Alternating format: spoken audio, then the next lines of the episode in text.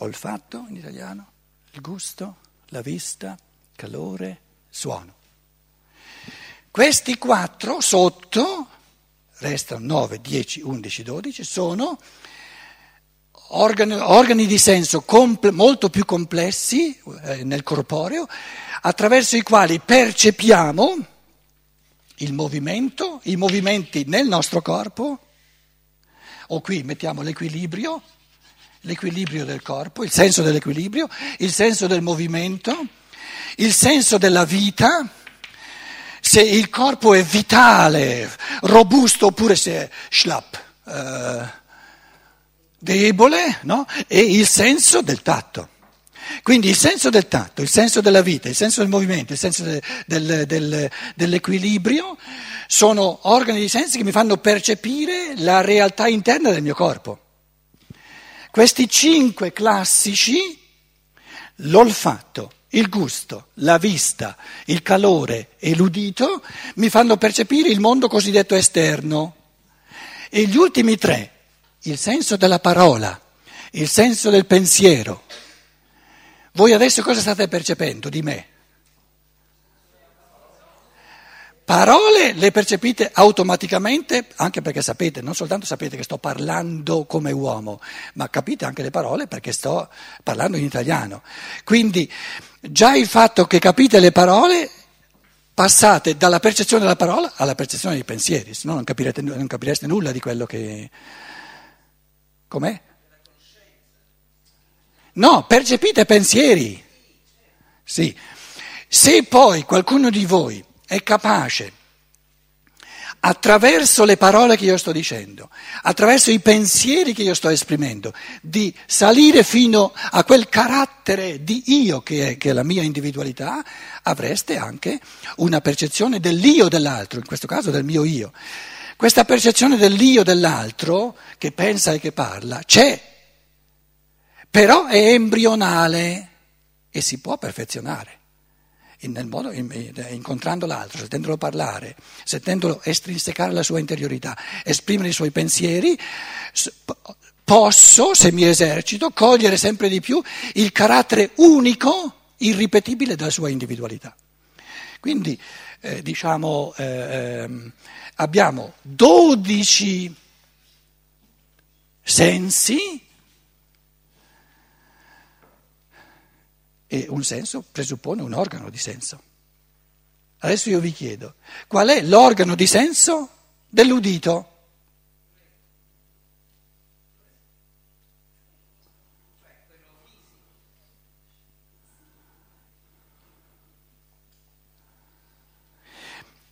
Tre, I tre ossicini nell'orecchio, che sono, eh, eh diciamo, ehm, orizzontali e, e, e, sono l'organo di percezione dell'equilibrio dell'organismo.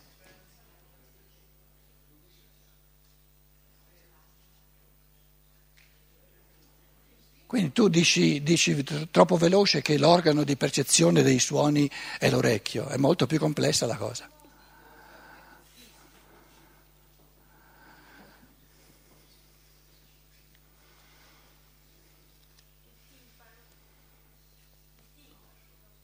È molto più complesso, no? non basta il timpano.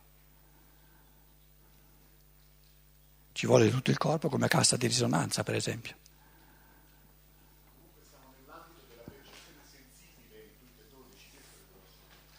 Dunque,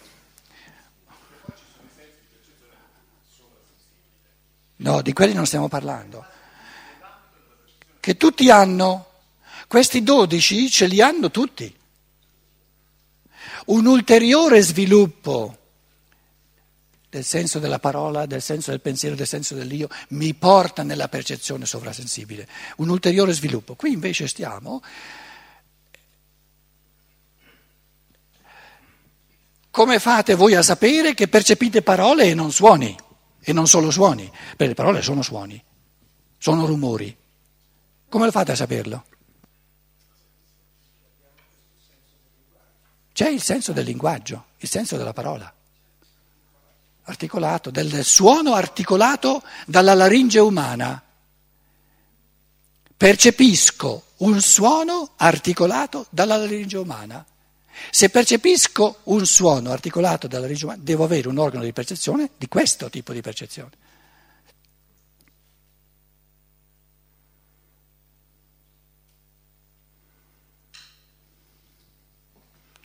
Quindi se volete la, la scienza comune è un primo inizio, no? la, la scienza dello spirito rende le cose molto più complesse, anche a livello proprio, diciamo, sensibile, visibile.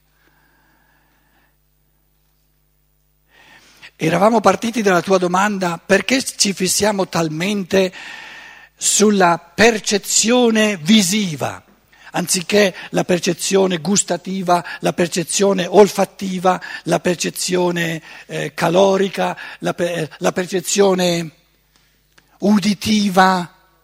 E la mia risposta è perché quella è più semplice. Le altre diventano più complesse.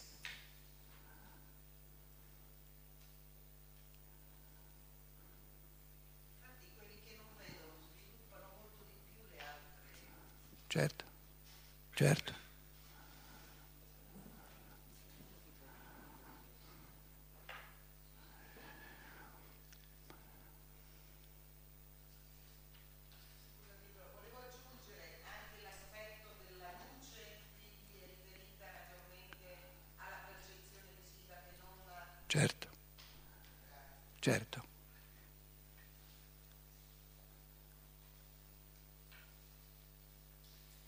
Quindi il vedere è il fenomeno originario della percezione, di ogni percezione. Tanto è vero che idea in greco significa video, è un, qualcosa che spiritualmente si vede.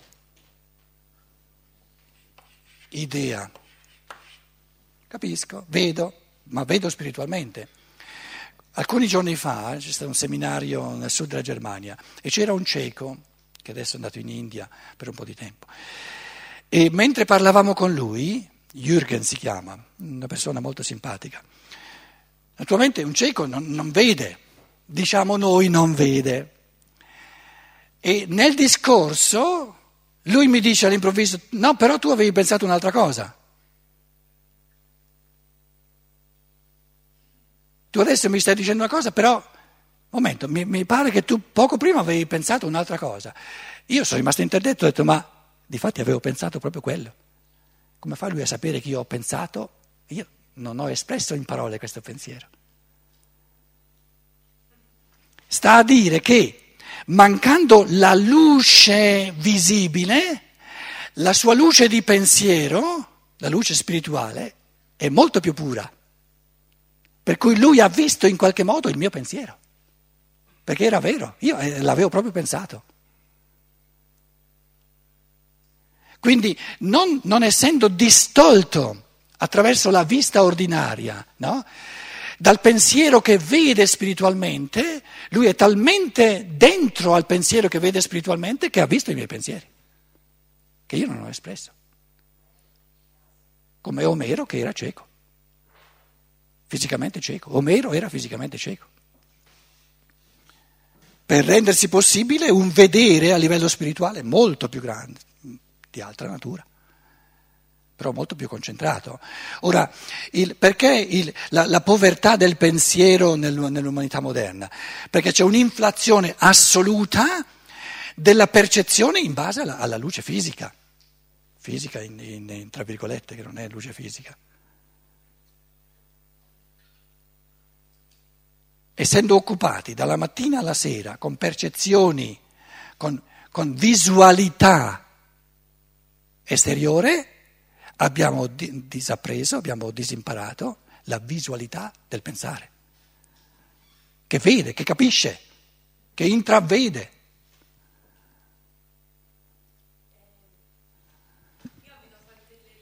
Prendi il... Mi ricordi dov'è Pantelleria? Me la sono dimenticato.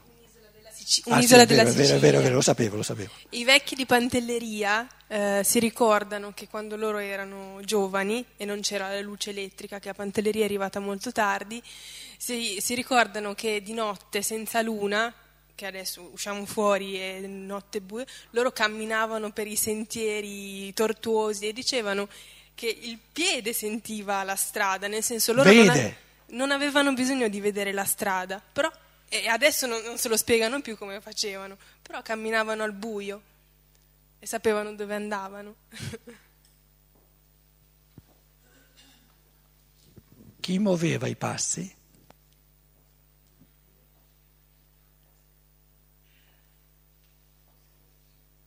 Le forze del karma. Chi? Altrimenti.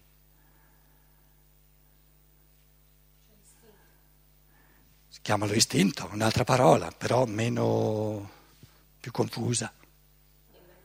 Perché l'istinto ce l'abbiamo in comune con gli animali, però il karma individualizzato non ce l'abbiamo in comune con gli animali. Il karma è in ognuno, è individualizzato.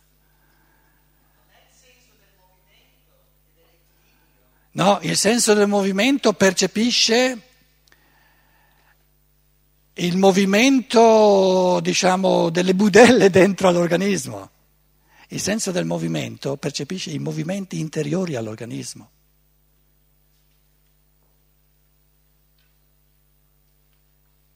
La domanda è chi guidava i passi? Quello che lei chiama karma è anche l'io superiore, Sì, certo. però lo Steiner, in ragione di questo argomento, dice Sentiamo tutti? Si sente tutti?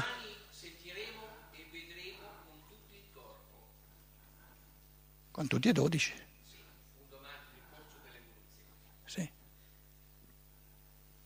E il presupposto è che il corpo diventa spirituale.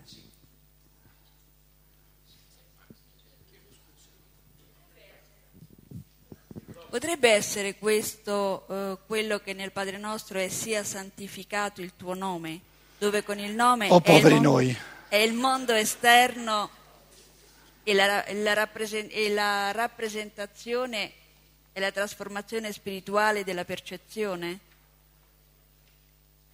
Io mi rifaccio a quello che hai detto all'inizio, che noi riusciamo a percepire perché prima di nascere abbiamo lavorato spiritualmente a formare quello che poi è il mondo in cui noi siamo arrivati. Quindi si potrebbe quasi dire che la percezione è un ricordo. Però contemporaneamente, mentre viviamo, noi creiamo rappresentazioni che poi nella dimensione non fisica serviranno a costruire il nuovo mondo. Quindi questo continuo imparare e chiamiamo costruire potrebbe essere quella che è chiamata la spiritualizzazione del mondo Certo. e quindi la santificazione che La risurrezione della carne. Il logos è diventato carne, è diventato percepibile e il pensiero lo rispiritualizza. Però tu prima dicevi, l'avevo accennato, prima di nascere questi nonni, che adesso sono nonni, hanno lavorato a questi sentieri? Hanno visto ogni passo che avrebbero compiuto e li hanno resi esattamente tortuosi, facili o difficili come è giusto per il loro karma. Allora ripeto la domanda, chi guida i passi nella notte buia?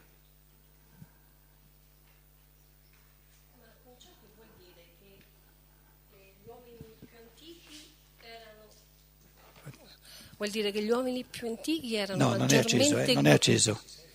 erano maggiormente Più vicina, più vicina. con l'io superiore? E certo è. E certo, anche con l'angelo custode per esempio. Qualche...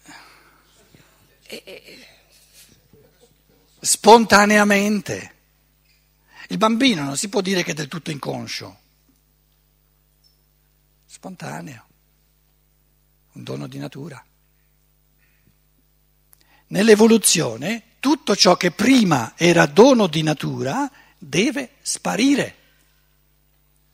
Quindi la luce elettrica ha una funzione.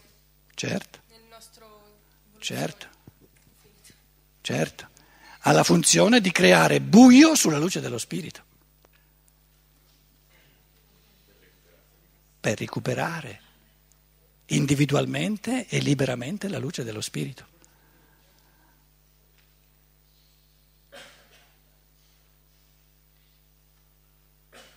Lo vediamo, no? Il bambino ha tanti doni di natura.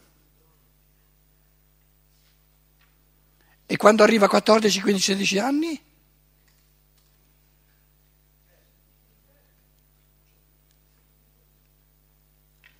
Parecchio è sparito.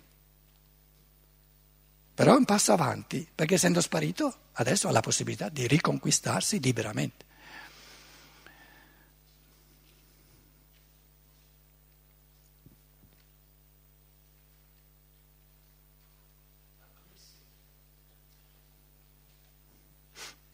Io ogni volta che sento dire delle cose, interrogo il mio pensiero. Mi- ho, Ar- Articola meglio, non, io non sento... ho una difficoltà, non è una domanda, è una difficoltà mia adesso di pensiero. E voglio vivere questo percorso di pensiero con lei per essere aiutato e vedere dove c'è un'omissione che mi porta a vivere questa frustrazione di pensiero. Adesso ti sentiamo meglio. Resta vicino. Tornando anche un po' indietro a quanto lei ha detto oggi, tra l'interiorità e l'esteriorità, che ognuna di esse è una sfaccettatura del mondo. Il mio pensiero mi dice è così. Tanto è vero che al di sopra, nella sua um, unità, c'è il pensiero. Però non so perché il pensiero mi riporta a questo la mutazione genetica e la malattia. Dico, Perché il pensiero mi riporta... mi porta al momento in cui dico è così, però mi porta in testa la mutazione genetica e la malattia. Dico, non è che lo spirito, il pensare, non più i pensieri, ma il pensare, ha bisogno anche, non dico a livello, per- perché nella mutazione genetica potrei vedere quasi la percezione di uno scambio tra l'esteriorità e l'interiorità, che poi è un segno anche evolutivo. Dico, ma allora il pensare, lo spirito, ha bisogno anche di avere un ritorno dall'esperienza del logos incarnato nella carne, perché stando nel pensare non abbiamo più la considerazione spazio-temporale ed è tutto presente. Dico, perché allora ha bisogno della mia esperienza di io spirituale del mio corpo con le percezioni per portare ad esso il messaggio nella mutazione genetica e anche come malattia. Dico, potrebbe farne a meno della mia esperienza individuale. E poi, quindi mi accorgo, non so perché, il mio pensiero dice, anche Dio, anche lo Spirito, ha bisogno di un ritorno di messaggio dalla mia esperienza. Giusto, giusto. Mm. Allora,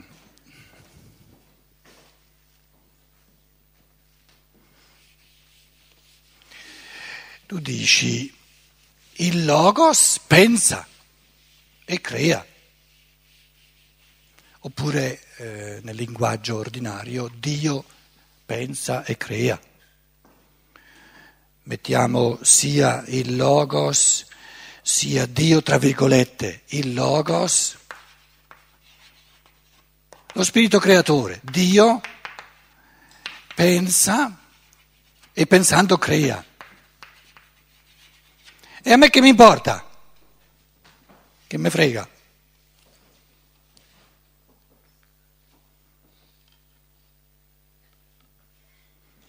A me mi importa soltanto se, se, se posso dire io penso.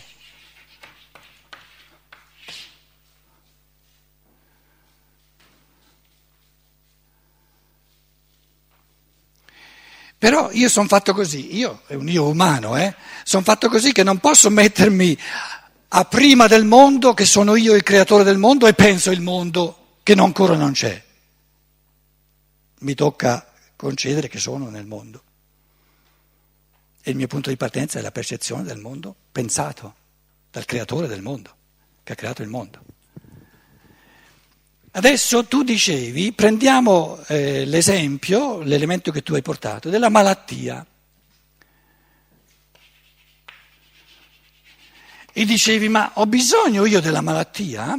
Malattia tra virgolette, perché un pensiero caduto la vede in negativo la malattia. Invece il pensiero originario, il pensiero creatore, la vede tutto in positivo. Perché dice, il mio pensiero, io che penso dico, guardo il mio corpo, no? E dico, prendiamo un esempio, eh, non facciamo malato tutto il corpo, se no sarebbe troppo complesso. No? Dice, in, in questo corpo c'è anche il rene, qui mettiamolo qui, il rene, il Dio, il Logos che pensa, Dio che pensa, disse, pensò il rene, il rene sia, il rene fu, ha creato il rene.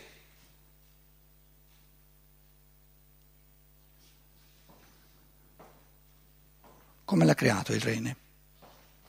Con pensieri renali. Struttura, modo di funzionare complessissima interazione con tutto il resto del corpo, tutti i pensieri che si è fatto lui, se no il rene non saltava fuori nell'organismo.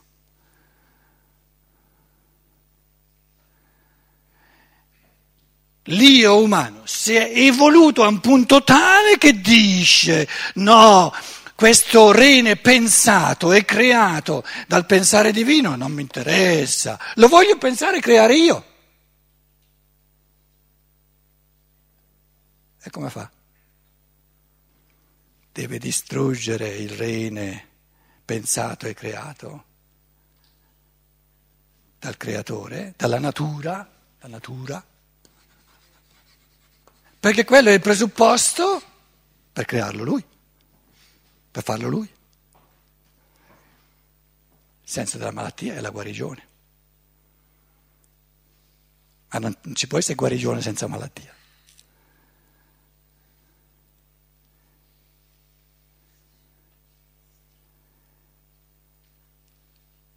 Quindi se uno è evoluto abbastanza da essere capace di pensare tutti i pensieri renali, cioè tutti, tutti i pensieri e le metamorfosi, le, le, le connessioni, il, il pensiero, il, il rene è un concetto complesso, me lo concederete, no? Se un essere umano è abbastanza evoluto nel suo pensiero da pensare il concetto rene in tutti i suoi particolari. E se in campo volitivo della volontà, non soltanto del pensiero, è a un punto tale da saper strutturare, da, da, da, padroneggiare il corpo in modo tale da comandare al corpo, da rigenerare un gene malato, un, un rene malato, può concedersi che il rene dato dalla natura venga distrutto. Un privilegio enorme. Gli altri dovranno aspettare.